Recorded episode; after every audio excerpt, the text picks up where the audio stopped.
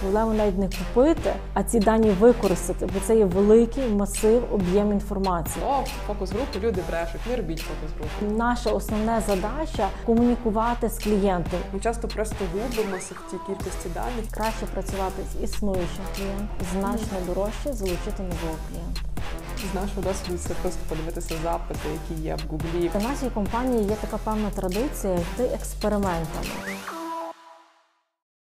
Всім привіт! Е, Сьогодні ми поспілкуємось з кандидатом економічних наук, з директоркою маркетингу компанії Родинна ковбаска Ольгою Саніною. Доброго дня, Ольга! Дякую, що погодились на інтерв'ю. Е, Розумію, що коротко перерахувати все те, що входить у ваші обов'язки, це дуже складно. Але давайте все-таки зорієнтуємо слухачів, щоб вони краще розуміли, про що сьогодні піде мова. Привіт усім! Аня, справді дуже дякую за можливість поділитися досвідом з вашими слухачами.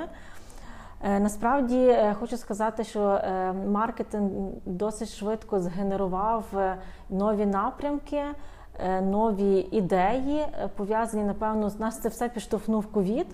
Якщо коротко, чим ми на сьогодні займаємося, то в нас в відділі працює 13 осіб, і ми сфокусовані на кілька напрямків.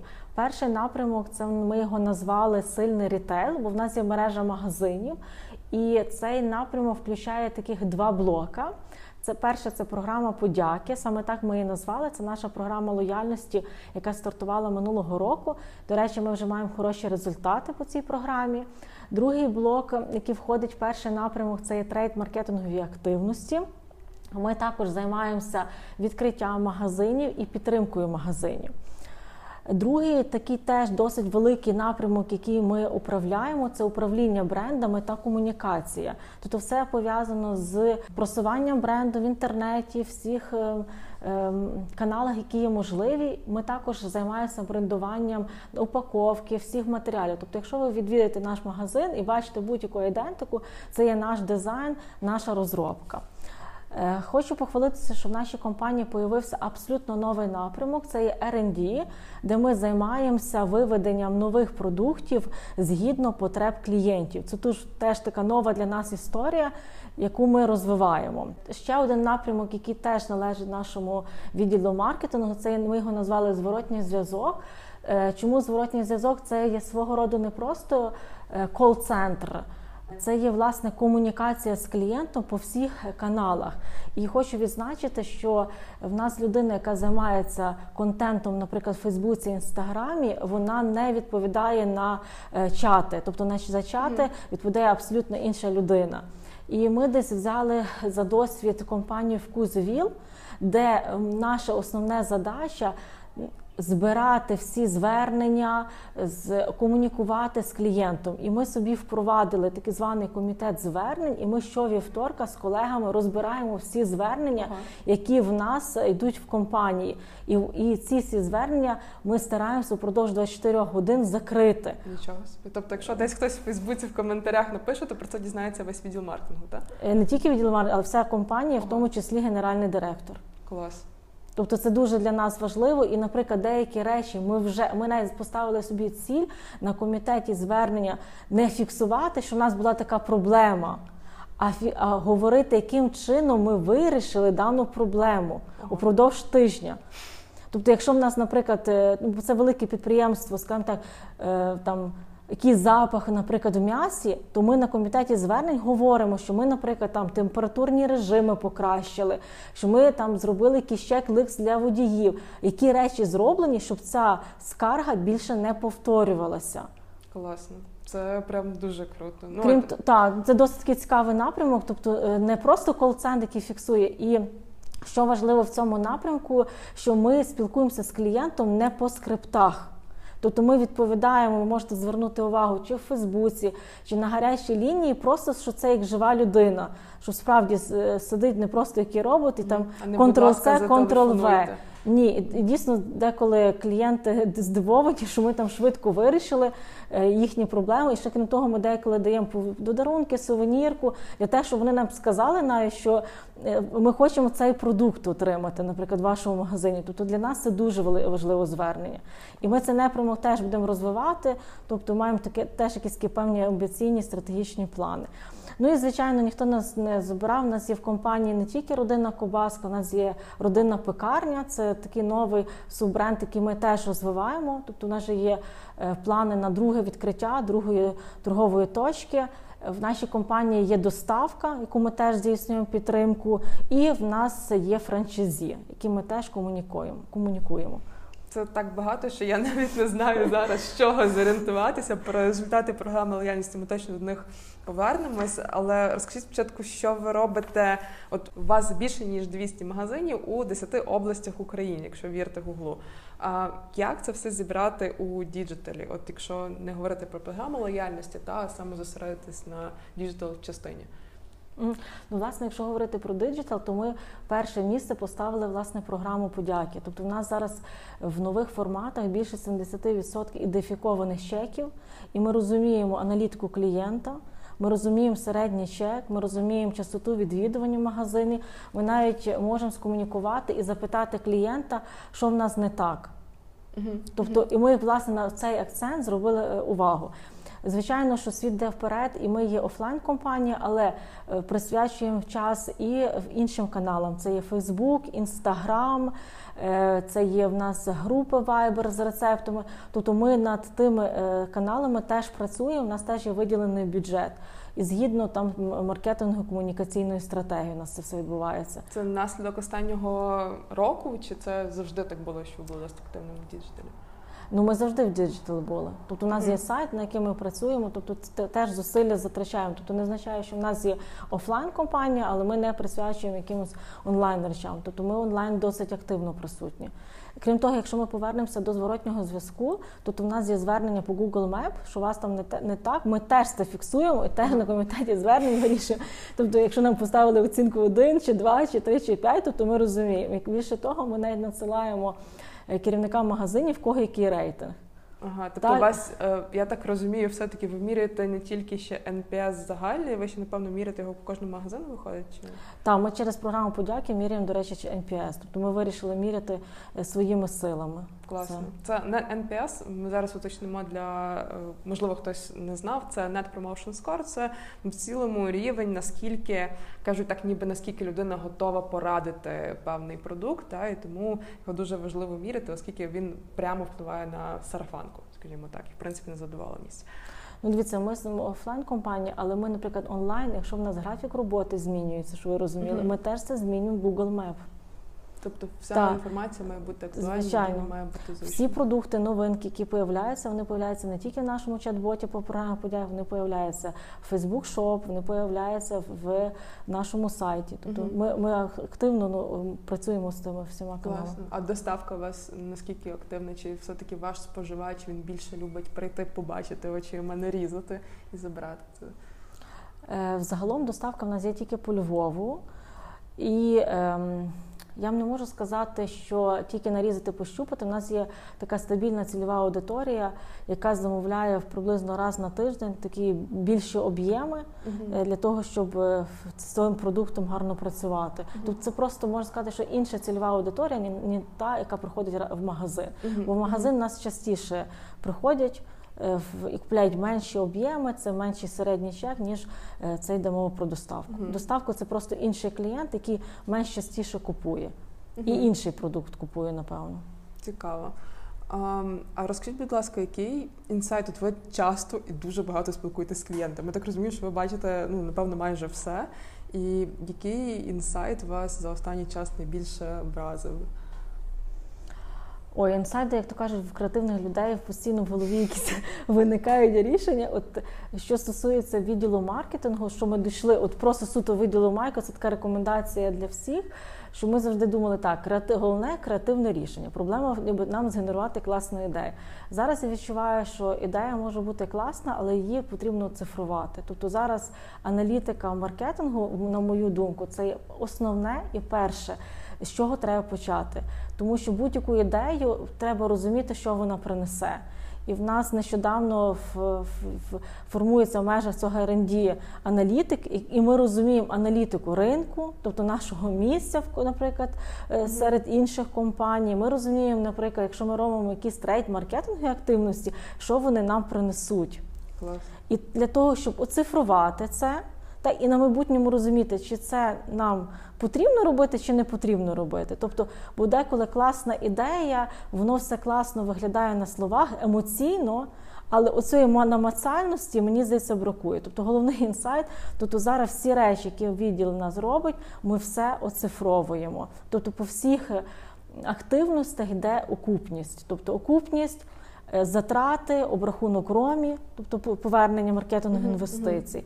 І ми, в принципі, більше починаємо розуміти, і теж появляються інсайти, вони більш оцифровані, намацальні. Це дуже цікаво. А це якийсь виходить так. Щось сталося, напевно, або це ковід там дозволило це все переглянути, чи програма лояльності внесла свої корективи у планування, та що от вирішили більше акцентувати увагу на цифрах, на поверненні інвестицій, чи це завжди так було в компанії? Е, це напевно більш еволюційно, тобто ми десь зізріли і зрозуміли, що нам треба все ж таки якісь речі прораховувати і оцифровувати, тому що завжди і нам питання задавали, що це принесе. І відповідно ми зрозуміли, так, нам треба ці питання розуміти. І воно десь еволюційно вийшло, що ми зізріли до того, що нам всі активності, які ми робимо, нам треба розуміти і оцифровувати. Тобто, по всіх проектах ми оцифровуємо. Тобто, у нас є метрики, які ми фіксуємо кожного тижня. Тобто, ми можемо сказати, що ми не є там дуже круті, ми вчимося, це звичайно. Але стараємося е, розуміти і говорити мовою цифр, наприклад, з комерційним департаментом воно тоді нас значно простіше. Напевно, значно легше навіть якусь креативну ідею протягнути. Ну, якщо прийти, показати там це звичайно і погодити її на якомусь. Просто власне інсайти полягає в тому, що оба, а ми робили це. А виникає питання, може щось інше сфокусувати і бюджет навіть перенаправити на більш ефективність угу. змінити. Тобто. Угу. Це цікава думка, до речі, щоб почати все рахувати і ну, дивитися не на те, що теоретично спрацює, а якщо є можливість, є аналітик в штаті, це взагалі дуже круто насправді. Ну, великі компанії зазвичай і проводять постійно так розумію, моніторинг ринку, позиції конкурентів, частка ринку. Та вони міряють частку голосу, розуміють там, як вплине якась велика рекламна кампанія. І в принципі це такий підхід, який їм дозволяє бути в курсі. Малому бізнесу тут значно складніше, тому що уявити, яка там частка ринку, я так уявляю собі, що ну досить важко. З нашого досвіду це просто подивитися запити, які є в Гуглі, пошукові по бренду, і ну і все, і пробувати через якісь сервіси подивитися трафік на сайті. На жаль, та але все-таки до того треба прагнути. І Дивіться, я більше сказати, зараз інформація доступна і можна будь-яку інформацію купити. Будь по компанії, по продукту, по супермаркетах, угу. по всьому. Ну тобто, це є е, основні джерела. Основні джерела це Державний комітет статистики, який дає загальне бачення, скільки споживають, наприклад, mm-hmm. хліба кілограм. Людина вже уявлення є, так в яких областях і динаміка, чи стали менше хліба їсти, чи більше. Тобто ви вже розумієте, чи, наприклад, кубасних виробів. Mm-hmm. Ви розумієте, добре, окей, чи ринок падає, чи він зростає. Це державний комітет статистики. Наступне це є податкова. Тобто податкова теж щось продає? Цього не знаю. Е, е, скажімо так, підрядники продають е, і можна їх придбати. Тобто це взагалі не проблема. Тобто податкова у будь-якій компанії можна теж отримати дані, по якій ціні закупочні вони купують, по якій ціні вони продають, і на яких тих і куди вони це збувають. Прикольно. І будь-який супермаркет, в тому числі метро, сільпо, не знаю, там Ашан. Це теж дані доступні. Тобто вони є в динаміці і за місяць mm-hmm. по певних категоріях Тобто будь-який е, ринок, який є, його можна оцифрувати. Я розуміти, чи це ріст на фоні падіння, чи це ріст разом з ринком, чи це там падіння на фоні падіння ринку. Так? Ну і так само, якщо цікавить експорт, імпорт, це теж митниця. Цілком дані доступні. Можемо розуміти, Круто. хто експортує, які компанії, скільки і за яку ціну. Які приблизні ціни за такі звіти? Це посильно малому бізнесу, скажімо так, чи це якісь такі серйозніші цифри? на які... Е, ціна залежить в першу чергу, чи це є е, за дані за місяць, чи це є дані по одному SKU, SKU – це один продукт, наприклад, чи це по категорії, е, чи це є дані по всій Україні, чи це дані, наприклад, за по Львову, чи це mm-hmm. дані, наприклад, по конкретному, я не знаю, там магазину, наприклад. Mm-hmm. Тобто відкладається від трьох тисяч гривень, десь напевно до 500-600 тисяч гривень. Тобто все залежить від того, що потрібно, від кількості СКЮ. Угу, Цікаво. Ну але я так розумію, що все-таки в рамках декількох тисяч доларів це цілком навіть посильно маленькій компанії купити собі такий звіт, щоб зрозуміти більш реальну картинку. Я більше того скажу, мені здається, що тут важливо навіть проблема не то, що купити. А ем, е, ці дані використати. Мгм. Це теж треба. Тобто ми, наприклад, ці дані придбали, а тепер окей, а що з ними всіма робити, як накладати? Це Мгм. теж, тому що ми бачимо, ага, у нас одна класифікація ковбас, там, наприклад, варена, копчена. А, наприклад, податкова іншу класифікацію має, чи, наприклад, іншу класифікацію має е, там сільпо чи метро, і це все скласти докупи. Це просто ну величезний шмат роботи. Тобто проблема навіть не купити. А ці дані використати, бо це є великий масив, об'єм інформації, це величезний масив. Навіть за день, наприклад, в супермаркеті взяти, що продається, якісь ну це дуже великий об'єм інформації. Тобто з ним треба ще вміти працювати. Ну це цікаво. Це не проблема в даних, ну а насправді проблема в аналізі. аналізі. більше, Та ніж і деякі дані ми, наприклад, хотіли купувати на щомісячній основі, а ми розуміємо, що ми просто тих даних ми топимося. Ми їх навіть не спр- не встигаємо опрацювати. Мгм, мгм. І ми тоді стоп, давайте ці дані, наприклад, ми купуємо на квартальній основі і тоді дивимося. Тобто, це, це теж треба вчитися цьому. Це теж не так просто. Це дуже цікаво. Насправді я сподіваюся, наші слухачі щось з цього використають і почнуть більше звертати увагу як на цифри у своєму бізнесі, в якому вони працюють, так і на доступні зовні ресурси, якими можна користатися, і в принципі чіткіше бачити картинку на ринку. Е, Добре, скажіть, будь ласка, що найінноваційніше ви впровадили в системі маркетингу родинної кобаски? Е, Скажімо так, найінноваційніше це є те, що в нас є не просто програма лояльності, яку ми назвали програма подяки, вона є підкріплена алгоритмами штучного інтелекту, так званий АІ. Тобто е, ці дані, які є від клієнтів, вони попадають в алгоритми, і ці вже алгоритми пропонують у вигляді пуш-повідомлення саме той продукт, е, саме в той час, е, який хоче клієнт. Тобто ми на стадії цей проект вже в нас триває близько року, тобто наші алгоритми навчаються, вчаться для того, щоб щоб дати пропозицію клієнту саме те, що є. Якщо слухачам коротко пояснити, воно виглядає, тобто, можливо, не всі знайомі, що таке алгоритми штучного інтелекту. Я так постараюсь пояснити на хлопський розум. Тобто, якщо ви відкриваєте інстаграм і собі, наприклад, подумали, що ви хочете, наприклад, там піжаму просто в голові, ви тільки подумали, ви навіть вголос не сказали, і вам в стрічці появляється піжама, не дивуйтеся. Це працюють алгоритми штучного інтелекту, тому що вже хтось має той саму е, поведінку, що ви. Тобто ми ніби всі різні люди, але насправді ми всі плюс-мінус однакові. Тобто є вже людина, яка перед тим купувала ті речі, що ви, і їй потрібна ця річ, і вона випливає в вікно.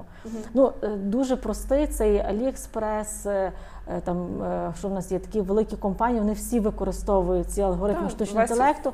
і ви бачите, та, та. тобто це диджитал. Тобто ви купили мобільний, вам відразу там чехол, це найпримітивніший алгоритм.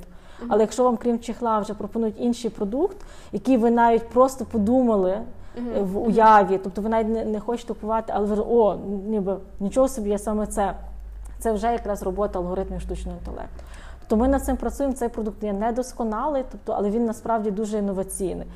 І е, не дуже простий, тому що це все власна наша розробка. Тобто ми не Це під вас писалась повністю ця вся система? Е, та, та. Тобто це все повністю, весь чат-бот, вся програма лояльності. Ми не брали жодну CRM-систему, тобто ми все з нуля робили з підрядниками. Класно. Підрядників було кілька. До речі, от про намір купити штучний інтелект, який це аналізує. е, Навіть Google має в налаштуваннях реклами в контекстно-медійній мережі. Там розділяються два види аудиторій: ті, які, наприклад, зараз шукають автомобілі, і може бути аудиторія, яка має як намір купити. Вони навіть ще не гуглять, але ніби мають намір купити. Оце І- якраз намір, про намір так, так. дамо. Це дуже цікаво насправді, як воно все відбувається. А ви перед цим ще згадували про новий відділ R&D. Розкажіть, будь ласка, трошки про нього. Це відділ, який більше працює як з самим продуктом, чи це маркетинговий все-таки відділ? Як це правильно описати? Ну так відділ це, е, скажімо так, досить гучно. Це такий напрямок. Насправді так, е, це новий напрямок, який ми займаємо. Тут сюди входить власне аналітика ринку, дослідження ринку і виведення потреб, е, виведення продуктів згідно потреб ринку. І е, ми якраз в межах цього напрямку аналізуємо дані, які в нас є. Тобто ми розуміємо своє місце по відношенню до інших, тобто які, наприклад, категорії зростають, які зменшуються, які в нас, наприклад, збільшуються, а в інші не де ми просідаємо, де треба фокусуватися. І так само ми робимо певні дослідження.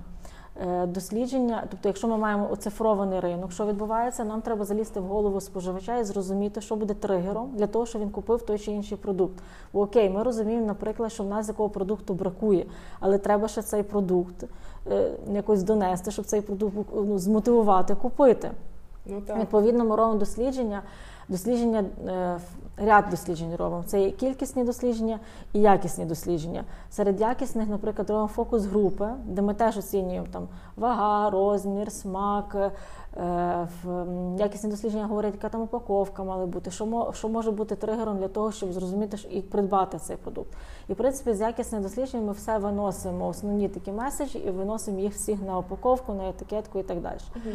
Якщо ми бачимо, нам фокусних досліджень недостатньо, то ми можемо звернутися до глибинних інтерв'ю глибинні інтерв'ю фокус-група виглядає таким чином, що 10 людей збирається і обговорює. Це, в принципі, так досить е, пізнавально і, е, скажімо так, будь-який малий бізнес це може зробити, навіть своїх ну, знайомих зібрати. Тут абсолютно проблеми немає. Е, ми це робимо, до речі, фокус-групи самостійно. Якщо говорити про глибинні інтерв'ю, то вони відбуваються півтора години з кожним респондентом окремо. І вже з глибинного інтерв'ю, наприклад, це достатньо там 10-15, Ми вже теж розуміємо основні патерни, тобто основні маркери, які говорять, що, що буде драйвером, тригером для того чи іншого продукту. Останні е, фокус групи дослідження ми робили, наприклад, по стратегічному продукту, який ми плануємо виводити це м'ясо вирощене без антибіотиків. І ми, наприклад, чітко зрозуміли, яка буде ціна, що має бути на упаковці, що є важливо, що є неважливо, наприклад, для клієнта. Ну і плюс ми так само е, робимо дегустації по тому продукту, це все в межах цього напрямку, де дегустації теж нам говорять, наприклад, що цей продукт, наприклад, було б добре там змінити спеції чи спеції приглушити. Тобто це теж такий класний досить фідбек. де. Ну і е, оскільки продукт ми собі зараз створимо, розумієте, що таке класне запакуємо і дамо продавцю. Продавайте, і mm-hmm. ну це теж неправильно. І ми е, останнім часом зрозуміли, що продавець відіграє важливу роль в компанії. До речі, і ми теж кажемо, ми будуємо зовнішню, наприклад, комунікацію, розказуємо про наш продукт. Але з продавцями ми там не допрацьовуємо. І ми е, останній там період е, сказали, що ми ні, ми будемо ще внутрішню комунікацію будувати, і ми з продавцями.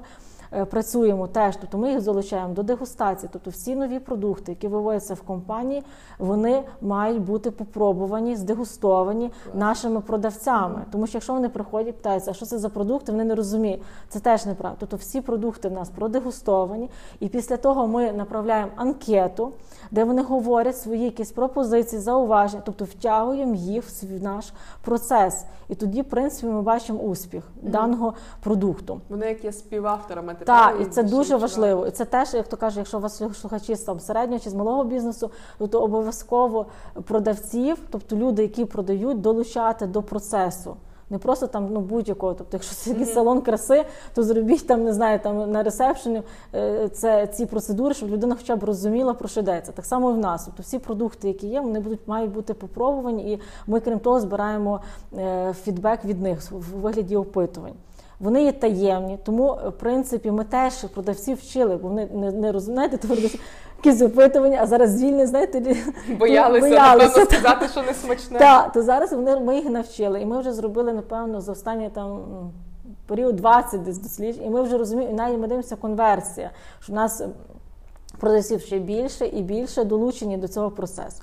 Крім того, ми зробили групу Viber з продавцями, де ми завжди інформуємо, які є новинки, які є акції, що ми запускаємо. Зараз запланували конкурс, наприклад, перегони серед продавців.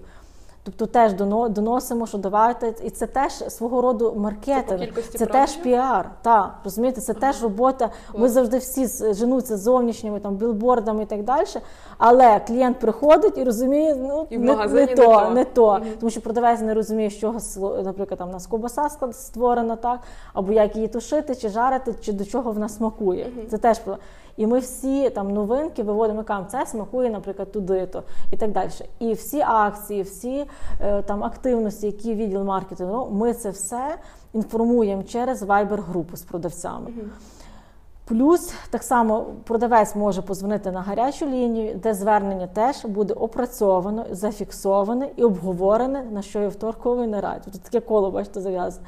І в нас є платформа, так звана колаборатор, де теж є навчальні курси, наприклад, там чим вирізка від полядовиці е, відрізняється. Тобто mm-hmm. з продавцями ми зрозуміли, що це вони генерують по суті дохід, і з ними теж треба працювати. Так, але круто, що працюєте саме ви як відділ маркетингу, і це якась ще така ініціатива від вас. Бо ну буває, що маркетологи кажуть, то якби не наша робота, хай тим HR займаються, не знаю, mm-hmm. ще, ще хтось з компанії. Ну, HR ми долучаємо, комерція, звичайно, це командна робота в першу mm-hmm. чергу. Ну і плюс ми теж зрозуміли, що ми е, нам потрібні робити вихідні дзвінки, тобто зворотній зв'язок напряму це не тільки вхідний дзвінок, але ще й вихідний дзвінок, наприклад. І якщо ми бачимо, наприклад, що е, ми не розуміємо, чому продажі там не зростають. Ми теж піднімаємо телефон е, наших клієнтів через програму подяки, робимо дзвінки, ви купували продукт, і ми зразу розуміємо теж картина, і теж нам, ну скажімо так, е, розуміємо, що робиться в полі. Так само можемо до продавців перезвонити, поспитатися. Тобто вихідні дзвінки ми по нових продуктам взагалі зараз хочемо поставити на таку системну основу. То будь-який новий продукт так, щоб нам не була ілюзія, що він ідеальний і так далі, і все. Тобто для того, щоб тримати е, тримати руку на пульсу, ми теж робимо е, вже хочемо поставити на системну основу ці вихідні дзвінки. Угу. Ви згадували перед цим про фокус групи, і у вас вже був досвід раніше проведення цих фокус груп. Скажіть, будь ласка, наскільки воно потім співпадає з тим, що насправді стається з продуктом на ринку? Тому що є таке переконання, і вже декілька років починають говорити, що о, фокус групи люди брешуть, не робіть фокус групи, та але ви їх робите на постійній основі. Наскільки воно співпадає? Справді там е, можна сказати, о, що та фокус група скаже, але головні ті такі якісь помилки, які можна передбачити. Фокус група завжди скаже. Тобто вони скажуть, наприклад, що наприклад, е, упаковка має бути прозорою, бо вона має бути видно. На упаковці нам важливо, щоб це було написано. Наприклад, ну фокус група навіть ну вони вони ну не знаю, різні може фокус. Ну нас, наприклад, завжди говорять справді, що для них важливо. Тобто не бояться і не просто Ні. хвалять продукт, да? все таки дають якусь суб'єктивну йому критику. Обов'язково і більше того, що ми після того, як запускається продукт вже на ринок, наприклад, ми ці продукти відправляємо нашим учасникам фокус-групи і дякуємо за те, що вони долучились до створення цього продукту. Тут в них така виходить що соціальна місія. Ми назвали взагалі, що це фокус-група сніжан, хоча в нас і мужчини є навіть. Так, але це ваша персона бренду. Тому ну, тобто наразі в нас є 50 осіб е, потенційних учасників фокус-групи, і, до речі, учасники фокус-групи роблять це безкоштовній основі. Тобто вони з радістю допомагають нам і навіть не знаю задоволенням приймають участь у створенні продукту. Класно. Ну а це дійсно якась така лояльність до бренду, тому що ну з того, що я раніше чула, це є фокус групи, на які збирають певні агенції, людей, які. Ну, часто ходять на такі фокус-групи або на глибинні інтерв'ю, їм за це платять гроші. То, можливо, вони там ну, якісь змотивовані, можливо, десь вони там трошки прикрашають ситуацію. Так? Коли людина щиро хоче допомогти, то це класно, вона дійсно більш відверто скаже свій фідбек про певний продукт.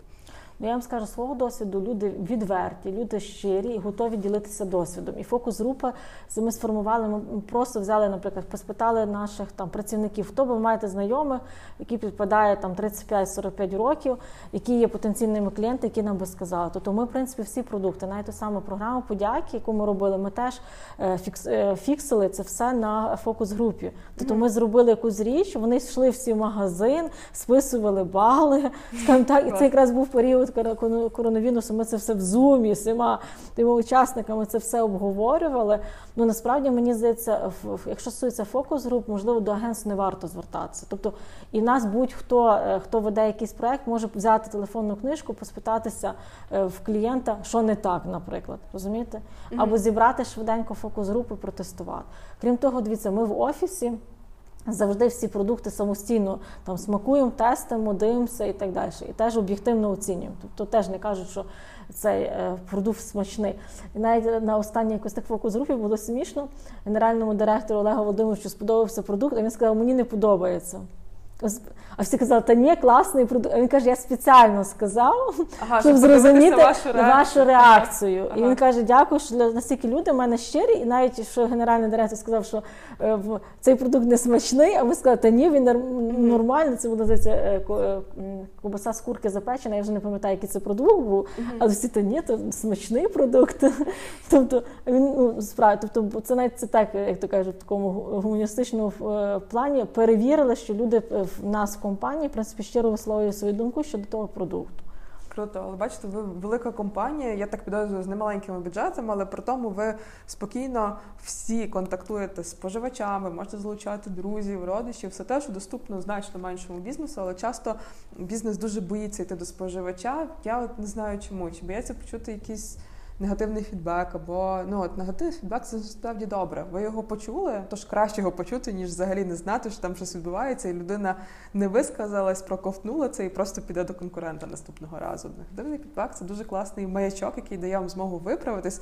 Людина ще й в шоці, напевно, від того, що ви вхідним дзвінком їй якби дзвоните та і питаєте, чи все добре вже.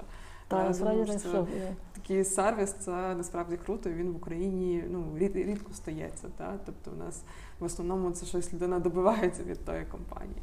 Дивіться, е, згідно наших розрахунків, е, краще працювати з існуючим клієнтом, значно дорожче залучити нового клієнта. В скільки разів в вашій компанії, якщо це не секрет? Залежно від яких тред активності від магазину може бути в десятки разів дорожче. Тобто нам е, е, простіше, наприклад, через програму подяки, через те, що ми віддзвонили, розумієте, людина повернулася. Uh-huh. Це буде значно дешевше, ніж коли ми робимо якісь трети маркетингові активності локальні, наприклад, для підтримки залучення нових клієнтів. Класно, це цікаво дуже. Але у вас дуже велика вже база. Тобто ви вже, напевно, більше працюєте над частотою та ви ростете далі, та? але ви збільшуєте частоту покупки і середній чек. Так, у нас зараз 270 тисяч клієнтів ми нарощуємо і 70% е, ідентифікованих чеків практично в кожному магазині. Вау. Тобто ми досить багато інформації. Ми знову ж таки ми багато інформації маємо. Знову ж таки, ми не є такі досконалі, вчимося з, з тою базою працювати, тобто групувати клієнтів, дивитися. Як частоту покупки вираховувати. Нам, до речі, дуже важливо зараз, що якщо ми випускаємо новий продукт, е, яка частота покупки? Тобто uh-huh. купили раз, та чи вони продовжують купувати uh-huh. цей продукт. Це теж досить такий е, хороша аналітика для того, щоб розуміти, знаєте, що з тим продуктом не так. Чи вони раз на місяць то будуть купувати, та, чи вони будуть купувати раз на тиждень? Так, дійсно, його оборотність від того продукту дуже важливо виходить. Це цікаво. А якщо говорити про якісь більш масові рекламні кампанії, е, можете сказати поетапно, як ви з ними працюєте? Наскільки часто ви зараз з ними працюєте? Та можливо щось змінилось за останній рік, і от трошки поділитися інформацією про них. Угу. Дивіться, ми зараз, крім тих е, напрямків, що вони є таким на сонячний день, яким ми працюємо. Ми зараз беремося також за такий стратегічний напрямок. Розробляти будемо нову е, маркетингову комунікаційну стратегію яка е, включатиме власне і маркетингову кампанію. Це як результат буде. Ми почали вперше це з досліджень. Зробили дослідження Job to be done. Якщо коротко говорити, це дослідження, які говорять, е, коли наймають продукт. Uh-huh. За яких умов і що є тригером uh-huh. для того, щоб піти і купити кубасу, м'ясо, хліб в такі магазини, як наші. У нас зараз на сьогоднішній день ми вже маємо результат цього дослідження. Ми маємо три сегмента клієнтів, так Е, які ми чітко розуміємо ці сегменти, угу. і що для кожного сегменту є важливим. І ми на ці важливі речі будемо будувати комунікацію. Але ми не зараз не будуємо комунікацію, ми хочемо це кількісно оцифрувати і розуміти, угу. скільки в нашій мережі є відсотків першого сегмента, другого сегмента і третього сегменту клієнтів. І тоді подивитися, який сегмент нам буде цікавіший, бо можна рекламну кампанію будувати до кожного сегмента, бо для кожного сегмента свій меседж і свій тригер. Це складно, напевно, буде, так? Ну, тобто, якщо так, якщо три, меседжі... а можливо й три. Ми зараз це теж хочемо процифрувати і зрозуміти. Можливо, краще, можливо, три йти, бо ми зараз цих цифр не маємо. Якраз зараз будемо кількісні дослідження це все переводити. Але як тільки ми зрозуміємо цифри, так якщо ми, наприклад, перший сегмент 90%, то можливо краще туди е, інвестувати. інвестувати гроші і будувати рекламну кампанію і меседжі до цього сегменту. А можливо і до трьох. Це теж треба дивитися і оцифровувати. Але головна задача будь-якої рекламної маркетингової кампанії це власне привести нових клієнтів. І ми теж будемо дивитися, ну тобто на, на що фокусувати Який увагу. це матиме вплив в результаті? Так, так. А скажіть, будь ласка, чому ви так от кажете один меседж, один сегмент? Уточніть, там можливо наші слухачі не дуже орієнтуються. Чому так треба робити? Е, Дивіться, тобто кожне, е, кожен сегмент має свій тригер для того, щоб зайти в магазин. Тобто, е, якщо ми візьмемо, наприклад, мене, маму там двох дітей, так і тобто сім'я з чотирьох людей, в мене є свої мотиви, своя якась історія і свій тригер, що я заходжу в магазин родина ковбаски. Так він, до речі, може співпадати з іншим тригером, наприклад, з моєю мамою. Вона теж, можливо, ті самі мотиви має. Але є інші люди, які абсолютно інші мають тригер, і для них зовсім інші важливі речі. Розумієте, зайти в магазин. І коли ми говор- говоримо до іншого сегмента, наприклад, мені сказати, що там, я не знаю.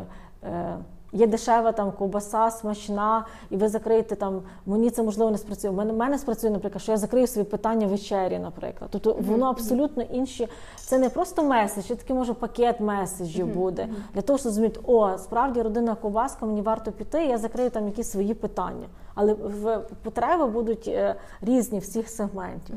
Тобто, навіть якщо у вас продукт, у якого досить велика аудиторія, вона є різною, є різні сегменти, все одно ну майже неможливо зробити якусь таку одну рекламу для всіх. Та? Тобто вона все одно буде базуватися на якийсь один сегмент переважно, яка мала би його більше продавити. Я чула про Кока-Колу, кажуть, що вони працюють не на тих, хто їх активно купують, а на свій довгий хвіст, які купують там раз на рік. Тому що ті, хто активно купують, вони ніби і так на ній.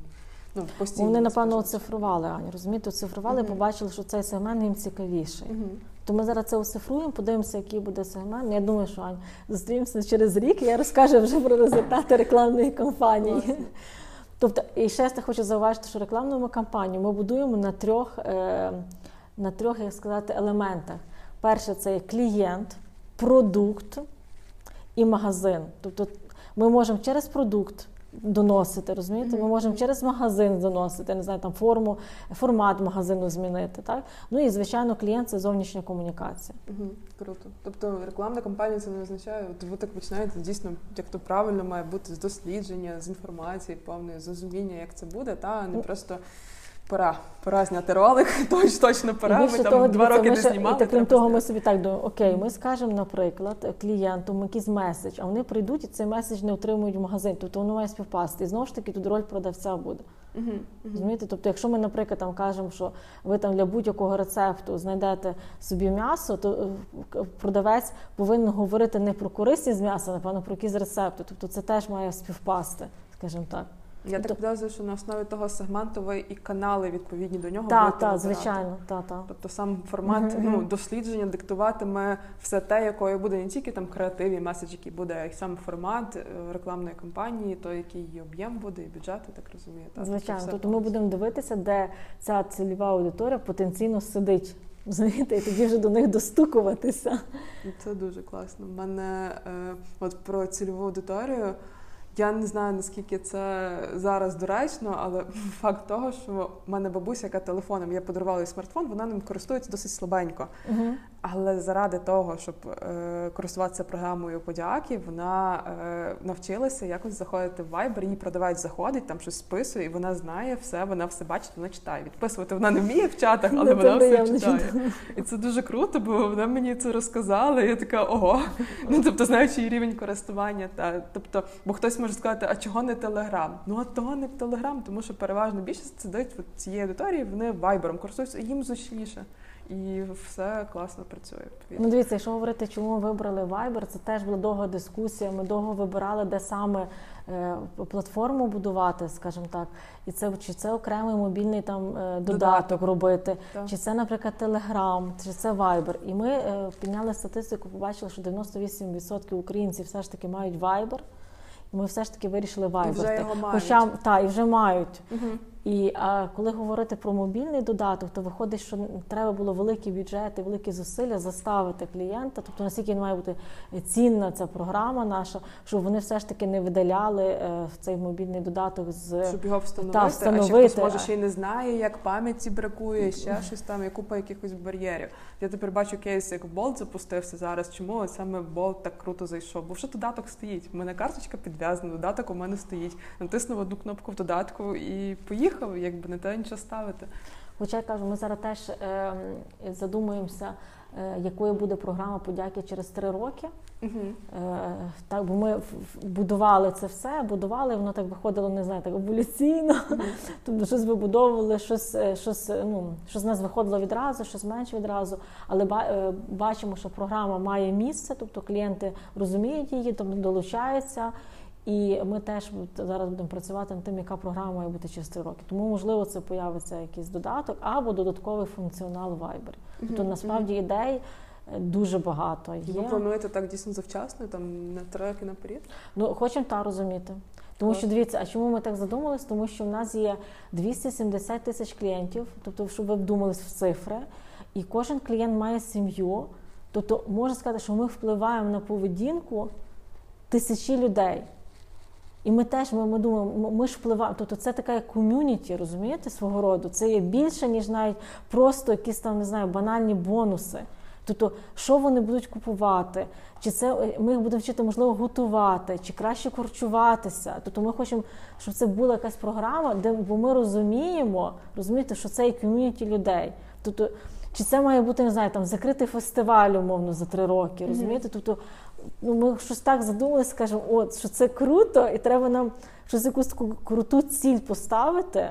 Mm-hmm. Можливо, навіть не фінансово, а таке пов'язане з якоюсь такою спільнотою Круто. людей.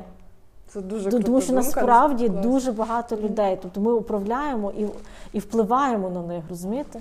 Безпосередньо. Тому що будь-які бачимо повідомлення, як ми робимо, ми бачимо, що люди саме цей продукт вибирають, а, наприклад, не інший. Угу. Ви можете це А ми можемо впливати просто не просто на продукти, ми можемо впливати, наприклад, на їхню поведінку, вчити їх, наприклад, не знаю, там жарити, смажити, харчуватися, розумієте, готувати. Ну це більше просто, ніж просто не знаю, зайти в магазин. Це дуже крутий тренд. Що компанії почали про це думати. Я бачила навіть інтерв'ю з АВК компанією, яка завжди ну в них в основному uh-huh. солодощі, та, але такі переважно це мас-маркет солодощі. Та, і тут вони випускають бранч здоровий перекус. Та він там дуже маленьку частку ринку в них в портфелі, ну і взагалі маленьку частку бренд займає, але от вони хочуть це інвестувати, вони вірять, що це в майбутнє, і вони хочуть змінюватись туди. Та і є от компанії, які uh-huh. поступово або як великі автомобільні бренди, вони поступово будуть вводити електрокари. Та тобто є якісь такі зміни, що компанії стають якимись таким більше свідомими і розуміють свою силу впливу на аудиторію. Класно, що це навіть ну тут стається прямо поряд, там, а не десь тільки в Штатах, в Європі, десь де там можна прочитати в якомусь Форбсі інтерв'ю. Це дуже круто. Якщо говорити про результативність кампанії або взагалі маркетингові показники, як ви їх міряєте, ці рекламні кампанії, та і які показники є у вас там? Ну, якщо не дай байдай, то там щотижня ви відслідковуєте, тому що в маркетингу, звичайно, дуже багато всього можна міряти, і ми часто просто губимося в тій кількості даних і не розуміємо, на чому тримати фокус. В нас всі звіти е, занесені в Power BI, і в принципі ми на щоденній основі можемо дивитися по ряд показників. Але на зустрічах з відділом маркетингу ми на щотижневій основі Е, дивимося і фіксуємо і аналізуємо е, показники по програмі подяки. Це є такі показники, ряд показників, як скільки клієнтів долучилося, скільки долучилося в чат-бот Вайбері, скільки вийшло з чат-бот Вайберу. Ми аналізуємо, що чому саме вийшли з програми. Ми дивимося середній чек, ми дивимося ідентифікованих е, чеків по магазинах. Якщо в нас зменшилось, то ми розуміємо чи магазин приєднався і нам цю статистику, наприклад, зменшив, чи щось відбулося, наприклад, якийсь збій. Тобто це ряд показників по програмі подяці, які ми на щотижневій основі е, фіксуємо, аналізуємо і дивимося. Крім того, що в нас є.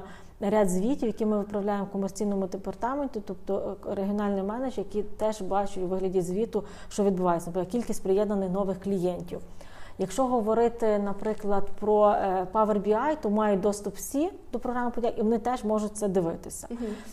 Е, Якщо це перші види показників, другі це в нас по підтримці магазинів. Тобто є ряд магазинів, це порядку 10 магазинів, де ми здійснюємо якусь підтримку. І ми теж дивимося, е, яким чином спрацювала дана підтримка, тобто аналізуємо період до того, е, після того, тобто це середній чек, кількість нових клієнтів, е, кількість клієнтів, ну і звичайно дохід по магазину. Так само вислідковуємо по нових продуктах. Тобто маємо чи по нових продуктах це як правило, чи е, ми йдемо згідно плану, чи не йдемо згідно плану.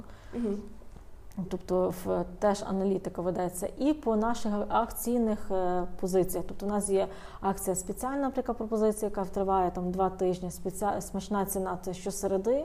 Ми теж в принципі, по всіх активностях, які є, ми е, фіксуємо, що відбувається, чи спрацювала ця акція, чи- не спрацювала. Тобто ми вміряємо ефект до е, період акції і після акції. Мгм. Е, Яка ціль взагалі в акції в компанії? Навіщо проводити компанії акції? І як не підсісти на них як на таку постійну основу, що люди будуть чекати тільки акції, наприклад? Дивіться, акції в принципі працюють. Тобто люди зараз звикли і вони реагують на жовті цінники, на червоні цінники, на будь-які інші цінники. Навіть якщо знижка дуже незначна, вони все рівно ми бачимо реагують. Ми, як правило, за акцією ставимо ціль, щоб е, клієнт мав можливість спробувати даний продукт, розсмакувати даний продукт. Наприклад, для цього для нього це там сирокопчена ковбаса була задорога за 430 гривень. Ми її робимо по 280 гривень. Тобто є можливість розпробувати дані цільові аудиторії. І в принципі, після акцій тенденція е, по збільшену продаж даного продукту є збільшена. Збільшується. Тобто, відповідно, е, акція це не просто знижка, так? е, Там заради знижки, для того, щоб цей продукт клієнт мав можливість спробувати. Як Він його думаєте? пробує і потім по- відповідно е, купує на майбутнє, якщо цей продукт смакує клієнту. Як ви думаєте, якби це робив бренд, у якого частота покупки нижча, коли його купують раз на рік, наприклад, акція для такого бренду це окей, чи це ну, для них, напевно, не дуже добре? Ну я взагалі противник, чесно кажучи, акцій, і е, треба інші інструменти шукати, можливо, там бонуси накопичування, якусь таку річ, яка би привела клієнта ще раз. Бо акція це просто ну ніби ви, ви, ви подарували клієнту гроші, скажімо так. І ми в компанії навіть слово акція, до речі, не вживаємо. Ми говоримо про смачну ціну, ми говоримо про смачну пропозицію, про спеціальну пропозицію. Слово акція в нашій компанії взагалі в принципі відсутнє. Тобто ми якісь даємо інші там value, а не акція. Тому що акціями можна дуже швидко знецінити бренд і повернутися до того, що ви ну, класна компанія з якоюсь там класною ціннісною пропозицією для клієнта. Так що ви не компанія про акції. Це треба дуже грамотно з тим працювати. Тобто, в, в, Тобто слово акція і знижка це не дуже добре. та, та. Тобто називайте якось по-іншому, скажімо, там період там, не знаю, що як у нас смачних цін, інші речі, тому що акція вона так може дуже швидко. А ви це робите одразу по всій мережі, чи якось частково там в якійсь області, чи в якійсь в якомусь магазині конкретному? Дивіться, в нашій компанії є така певна традиція йти експериментами. Тобто будь-яка річ, е, будь-який проект, який ми там розпочинаємо, наприклад, ми хочемо умовно зробити день стейка в четвер. Ми відразу не робимо це по всій мережі. Тобто ми йдемо, наприклад, вибираємо собі 2, 3, можливо, 10 магазинів і дивимося, працює, не працює. Визначаємо критерії успіху, бо, бо потім закінчиться, розумієте, день, і ми не розуміємо, це класно спрацювало чи не класно. Тобто ми, наприклад, кажемо, що ми хочемо прирости там за рахунок там е, день е, там стейку, я говорила. Ми робимо місяць, наприклад, кожен четвер день стейку. І ми кажемо, якщо за місяць часу ми проростемо в стейках, наприклад, в 20%, це означає, що після цього ми масштабуємо це. Тобто ми беремо завжди критерії успіху даного експерименту. Якщо експеримент є успішний, ми тоді масштабуємо. Тобто ми у всьому так йдемо. Наприклад, е, по е, акціях, по запуску нових продуктів. Тобто ми запускаємо на якийсь перелік магазинів, розуміємо, що є критеріями, наприклад, і тоді масштабуємо. Наприклад, ми запускаємо якийсь там флаєр е, 20 гривень. Наприклад, е, при купівлі на 100 гривень. І ми не знаємо, тобто наскільки це спрацює. Тобто ми це робимо на двох магазинах. Спільно з комерційним департаментом вибираємо, які це магазини. Як правило, це різні магазини, наприклад, в районному центрі, в місті. І тоді mm-hmm. дивимося конверсію, нам тоді легше навіть там кількість флеєрів порахувати. І ми обов'язково оцифровуємо, що буде критерієм. Для нас це критерій, наприклад, щоб збільшити кількість чеків на 5%. Але повторюваність має бути там 20%. Ми відповідно тоді зусилля даємо, щоб в нас була кількість чеків, ми враховуємо стільки цих флеєрів, які дні, тобто ну це всю якусь річ. А потім ми ще працюємо з тими клієнтами, що вони зробили повторювані покупки. І після того, як це е, робимо висновок, що спрацювало, тоді ми тоді можна... на регіони, бо це насправді у нас е, велика кількість магазинів. Ну це це дуже затратно. Він якщо флаєр гривні треба розрахувати 200 тисяч, ми розуміємо 200 тисяч гривень. І навіть якщо 200 тисяч гривень, ми розуміємо, до чого вона приведе. Тобто приведе скільки клієнтів, скільки доходу, ну, відповідно обраховується цей ромі проект. Але експерименти нам дуже добре вдаються. Тобто ми робимо експеримент, фіксуємо критерії успіху, і після того ми масштабуємо будь-яку річ, будь-який експеримент. Тобто це є випуск продуктів, це як експерименти з акціями, з цінами, з пониженням цінами, тобто е, з підтримкою магазинів. Тобто експерименти в компанії нас вітаються, і ми ними завжди рухаємося для того, щоб ціна помилки була значно меншою. Круто, насправді дуже круто. Ну і це рішення. А до речі, наскільки відрізняються споживачі е, у різних областях України з того, що ви бачите? Наскільки вони роблять схожий вибір, чи вони абсолютно різні в своїх вподобаннях? Я вам більше скажу, не то, що відрізняються е, регіони, магазин від магазину відрізняється. Угу. Тобто ми бачимо, наприклад, що магазин е, на Сихові він абсолютно відрізняється від магазину, наприклад, на Мазепи. Тобто, е, до чого я веду відрізняється? Що топи продаж, наприклад, інші, mm пріоритети інші, не знаю, чеки інші, цільова аудиторія інша. Вже не говорять ще, що Вінниця, наприклад, відрізняється від Закарпаття. Uh-huh. Тобто Закарпаття, наприклад, там рулька йде, а в, в тобто смаки навіть різні. Сирокопчені більше йдуть, більш якісь дорожчі кобаси. То, наприклад, якщо взяти Тернопіль, то абсолютно інший клієнт і інші е, е, продукти. І ми зробили так званий категорійний звіт. Це, е, Тобто ми поділили всіх магазини. Це, е, комерційний департамент, е, скажімо так, це зробив. Вони поділили магазини на середній магазин, преміальний там і суперпреміальний. Тобто три категорії магазинів. Угу.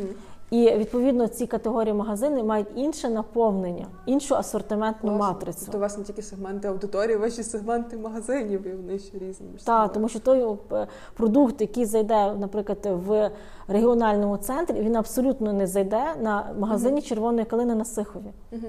Угу. Відповідно, в нас є категорійні е, продукт-менеджери в комерційному департаменті, які власне управляють асортиментом на цих магазинах. Скільки у вас позицій в асортименті? Е, більше 200 позицій по ковбасі, по м'ясу, так що не можу пригадати, але досить багато. Тобто магазин може мати 300 SKU, залежно від площі. Ну це не є багато порівняно з супермаркетом. Так, але супермаркет не виготовляє цю всю продукцію. Він все-таки є місцем, де він її розміщує. Там може є там якась власна е, марка, яку вони там представляють. Та, але ви виготовляєте це все, ще й там представляєте, виводите нові продукти і ну повністю все під одним брендом. Тобто мені здається, це найскладніше ніж в супермаркеті, там де над кожною промоцією кожного окремого бренду працює та компанія, яка є виробником по суті більше. У нас є супутні продукти е, в інших виробників, але вони е, значно ну, маленьку частку в продажу mm-hmm. доході mm-hmm. займають. Маркетинг це не точна наука, і от експерименти, які ви робите, це крутий спосіб оптимізувати витрати. Але можливо було щось таке, що коли все-таки експеримент не вдався, так? коли щось пішло не так. Чи було у вас таке, і як ви виходили з цієї ситуації? Mm-hmm. Е, насправді, е, знаєте, так може слухаєте е, ваші слухачі слухають, думають, як в них все ідеально, вони не факаплять. Насправді факапів є достатньо, але в факапі що важливо, щоб проаналізувати, а чому саме сталося не так, чому не передбачили. Там от зараз в голові собі згадала один з можна сказати, не знаю, що це факапи. Це є на Пасху ми продавали кошики, так, і відповідно.